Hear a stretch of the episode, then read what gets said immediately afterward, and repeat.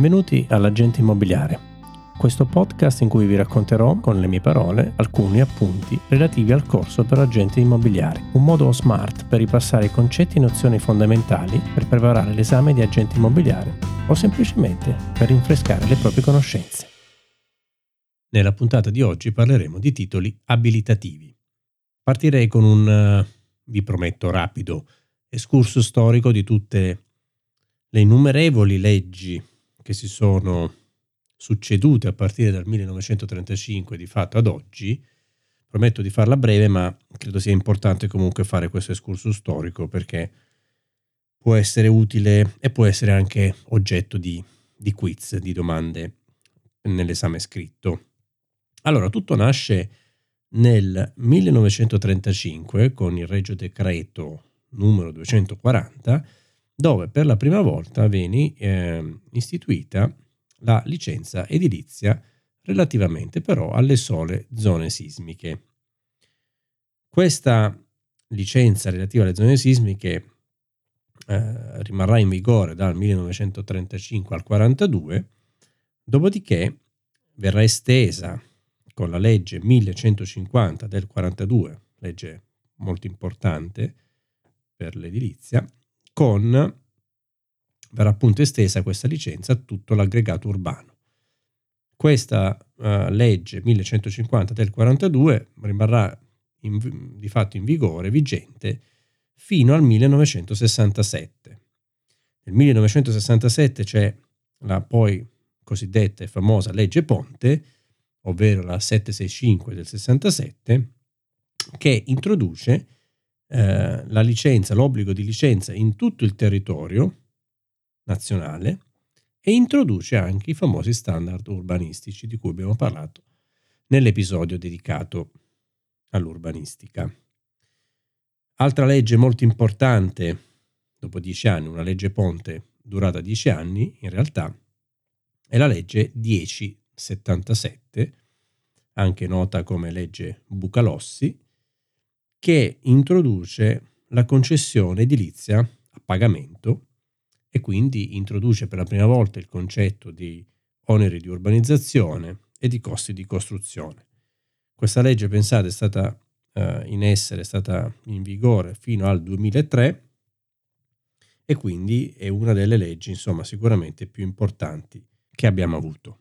Più o meno coeva con la legge Bucalossi del 77 invece il decreto di igiene e sanità, che in realtà è del 75, e che invece per la prima volta introduce i concetti di rapporto aeroilluminanti di cui abbiamo parlato nella, nella scorsa puntata e, e dell'idoneità di fatto abitativa con le dimensioni minime, eccetera. Dagli anni 70 passiamo poi agli anni 80, quindi fine anni 80, legge 122 del 1989, nota come legge Tognoli, eh, che consente eh, ai proprietari dei piani terra di costruire dei parcheggi. Questa è una legge molto specifica ma abbastanza eh, famosa, così come sempre restando nell'89 la famosa legge 13 dell'89, quella che per la prima volta introduce tutte le norme in tema di eh, barriere architettoniche. Sempre negli anni 80 partono e iniziano i primi condoni edilizi, la, il primo condono è del 1985, la, il secondo del 1994 e infine il terzo del 2003. Poi abbiamo l'introduzione della DIA per la prima volta nel 96 con la legge 662, la DIA è stata in vigore dal 96 al 2016, e mentre una uh, insomma, riforma abbastanza importante, devo dire, epocale da un punto di vista eh, legislativo in tema edilizio è il famoso testo unico dell'edilizia numero 380 del 2001 in vigore dal 2003 eh, che introduce il permesso di costruire per la prima volta e viene creato il certificato di agibilità, quindi non si parla più di abitabilità ma viene introdotto il concetto di agibilità. Del 2010 invece è la, l'introduzione della SCIA, legge 122-2010, SCIA che è stata in vigore tra il 2010 e il 2016 con questa legge, ehm, per poi arrivare finalmente ai giorni nostri con la legge attualmente in vigore a valle del decreto Sblocca Italia, che è la legge 222 del 2016. Cosa succede nella, con questa legge 222-2016? Viene prima di tutto eliminata la DIA, non esiste più, e i titoli abilitativi che esistono ancora oggi, che sono validi e sono in essere, sono l'edilizia libera, chiaramente è sempre valida, la CILA, la SCIA, la Super SCIA, il permesso di costruire e infine la SCIA agibilità al posto dell'ex certificato di agibilità.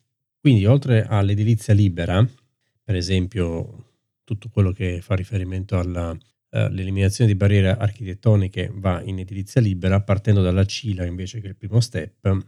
Eh, CIL, con la CILA praticamente, che significa comunicazione inizio attività asseverata, l'interessato quindi invia al comune un eh, documento progettuale e la comunicazione di inizio lavori che deve essere asseverata dal tecnico abilitato quindi, eh, essendo un, un, un'asseverazione, quindi è il tecnico che, insomma, sotto la sua responsabilità, attesta che tutto quello che andrà fatto in termini di lavori e opere eh, sono conformi agli strumenti urbanistici e ai regolamenti edilizi vigenti. Passando invece alla SCIA, alla segnalazione certificata di inizio attività, eh, capiamo intanto cosa può essere, eh, per quali interventi può essere utilizzata la scia, sicuramente per gli interventi di manutenzione straordinaria, eh, soprattutto qualora ci sono degli interventi su parti strutturali, mentre la CILA chiaramente è più idonea eh, a interventi di manutenzione ordinaria. Uh, la scia si può usare anche per interventi di uh, risanamento o conservativo di restauro, quindi soprattutto quindi anche dove interviene uh, be- le belle arti, la sovrintendenza oppure per interventi di, ristruttur- di ristrutturazione edilizia, naturalmente diversi da quelli dove invece è necessario il permesso di costruire.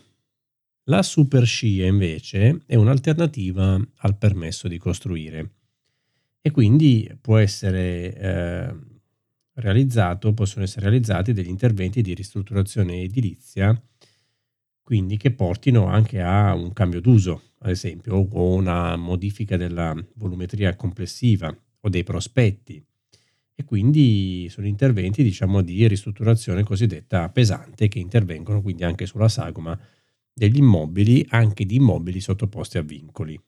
Quindi in alternativa al permesso di costruire si può usare la superscia per interventi di nuova costruzione o di ristrutturazione urbanistica qualora siano disciplinati da piani attuativi, e, ehm, quindi dove ci siano già delle indicazioni molto precise, dei, delle indicazioni plani volumetriche, eccetera, e degli interventi di nuova costruzione qualora siano in diretta esecuzione di strumenti urbanistici generali con aventi quindi delle ben precise disposizioni plani volumetrici. Quindi il proprietario dell'immobile o chi, chiunque abbia titolo per presentare la super scia ehm, deve farlo t- almeno 30 giorni prima dell'effettivo inizio, inizio dei lavori, presentando quindi la segnalazione allo sportello unico del proprio comune. Ricordatevi che la super scia però va chiusa, come si dice in gergo, quindi ultimato l'intervento, il progettista o il tecnico abilitato deve rilasciare un certificato di collaudo finale di fine lavori eh, che va anche questo presentato allo sportello unico con il quale si attesta che i lavori sono conformi al progetto presentato. Ultimo livello, chiaramente il permesso di costruire, dove è indispensabile per interventi di nuova costruzione, interventi di ristrutturazione urbanistica e interventi di ristrutturazione edilizia. Il PDC è rilasciato al proprietario dell'immobile o chiunque abbia titolo per richiederlo e sono legittimati invece a presentare l'istanza chiaramente il proprietario o chiunque altro abbia un diritto reale sul bene uh, o, il, uh, chiunque abbia un diritto edificatorio relativamente a quel bene. Ricordatevi anche che ci sono dei tempi, nel senso che il PDC ha una durata, non è perenne e quindi nel permesso ci sono indicati molto chiaramente i termini di inizio e di fine lavori. L'inizio lavori non può essere eh, oltre un anno dal rilascio del titolo, in realtà dal ritiro del titolo del PDC. Quello di ultimazione lavori invece non può superare i tre anni dall'inizio dei lavori. Ovviamente poi in casi specifici, ad esempio come è stato recentemente per, per il Covid, è possibile poi richiedere ed ottenere una proroga di queste tempistiche. Parliamo infine di sanatoria. Per sanatoria intanto dobbiamo capire che chi sono i, i soggetti legittimati a, a richiederla e sono sia il responsabile dell'abuso che l'attuale proprietario dell'immobile, se sono persone diverse. Diversa è la disciplina in termini di tempistiche per presentare la richiesta se, una, se c'è un abuso totale o se c'è una difformità parziale. Diciamo che in caso di totale difformità questa, questa istanza va presentata entro 90 giorni dalla notifica eh, con cui viene ingiunta la demolizione, negli altri casi invece di parziale difformità è entro il termine fissato nell'ordinanza per la demolizione delle opere.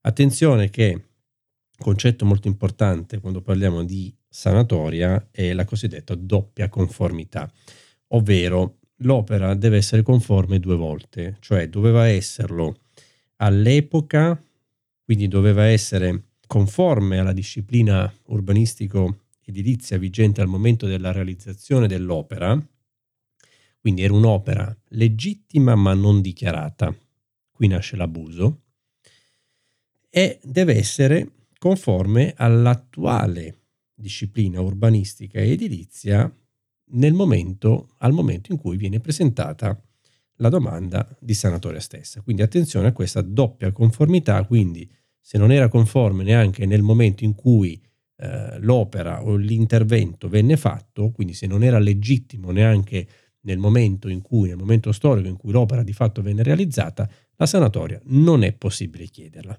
Chiaramente la sanatoria non è gratuita, ma eh, va pagata una somma di denaro a titolo di oblazione. Per quanto riguarda eh, difformità totali, allora le opere sono, che erano soggette a permesso di costruire oneroso, l'oblazione è pari al doppio del contributo del costo di costruzione. Eh, per quanto riguarda invece le opere soggette a permesso gratuito, corrisponde, l'oblazione corrisponde al normale eh, contributo eh, di costruzione per un permesso oneroso. Invece in caso di difformità parziali si tiene conto nel calcolo dell'oblazione delle, solo, delle sole parti che effettivamente siano difformi dal progetto assentito. Infine, quali sono gli effetti della sanatoria? Naturalmente, se l'istanza viene accolta, eh, l'amministrazione ha 60 mm, giorni di tempo per eh, pronunciarsi. E, mm, non c'è il silenzio assenso, anzi, se non si pronuncia si intende rifiutata. Nel caso in cui accol- venga accolta, gli effetti della sanatoria sono duplici. Uno è la, chiaramente la legittimazione delle opere, quindi eh, vengono legittimati tutte quelle opere che, che furono fatte all'epoca eh, che, che, non erano conformi e eh, vengono eh, assolutamente estinti tutti i reati urbanistici in capo, eh, come abbiamo detto prima, o al proprietario o a chi effettivamente aveva realizzato l'abuso, se nel caso siano persone differenti. Terminato quindi il concetto di sanatoria, viene spontaneo parlare anche di condono, no? Quindi, ma che differenza c'è tra condono e sanatoria? Vabbè, è molto semplice, abbiamo detto la sanatoria ha, si basa sull'assunto base della doppia conformità urbanistica, quindi ricordiamoci, l'opera doveva essere legittima quando fu, quando fu fatta e quindi deve essere comunque eh, conforme alle, alle leggi vigenti al momento della richiesta. Per il condono invece non c'è questa doppia conformità richiesta, quindi vuol dire che il principio per cui l'opera quando fu fatta doveva essere legittima non è necessario, quindi l'opera eh, di un condono, quindi un abuso eh, fatto in una determinata data precedente alla domanda di richiesta può anche non essere stata legittima in quel, in quel periodo storico. Quindi si parla di un abuso vero. Chiaramente anche il condono non è gratuito, ma eh, bisogna pagare un'oblazione, ma la differenza vera e propria è che il condono è um, di fatto derivante da una legge speciale e che ha una durata, questa legge, eh, temporale ben definita e limitata nel tempo. Abbiamo detto precedentemente che eh, sono state tre le leggi speciali relativamente ai condoni, eh, il primo nel 1985, il secondo nel 1994 e l'ultimo nel 2003. Attualmente quindi cosa, cosa significa? Non ci sono alcune leggi attive specifiche che includano la possibilità di un condono edilizio. Quindi oggi non ha senso dire eh, si può sanare un abuso con un condono perché non è possibile farlo e quindi bisognerà solo andare in sanatoria, se possibile appunto e se è presente la doppia conformità. Spero che anche questa puntata sia stata utile e per quanto possibile piacevole e se ne avrai voglia ti aspetto qui sul canale per i prossimi episodi, per i prossimi argomenti trattati. Ciao, a presto!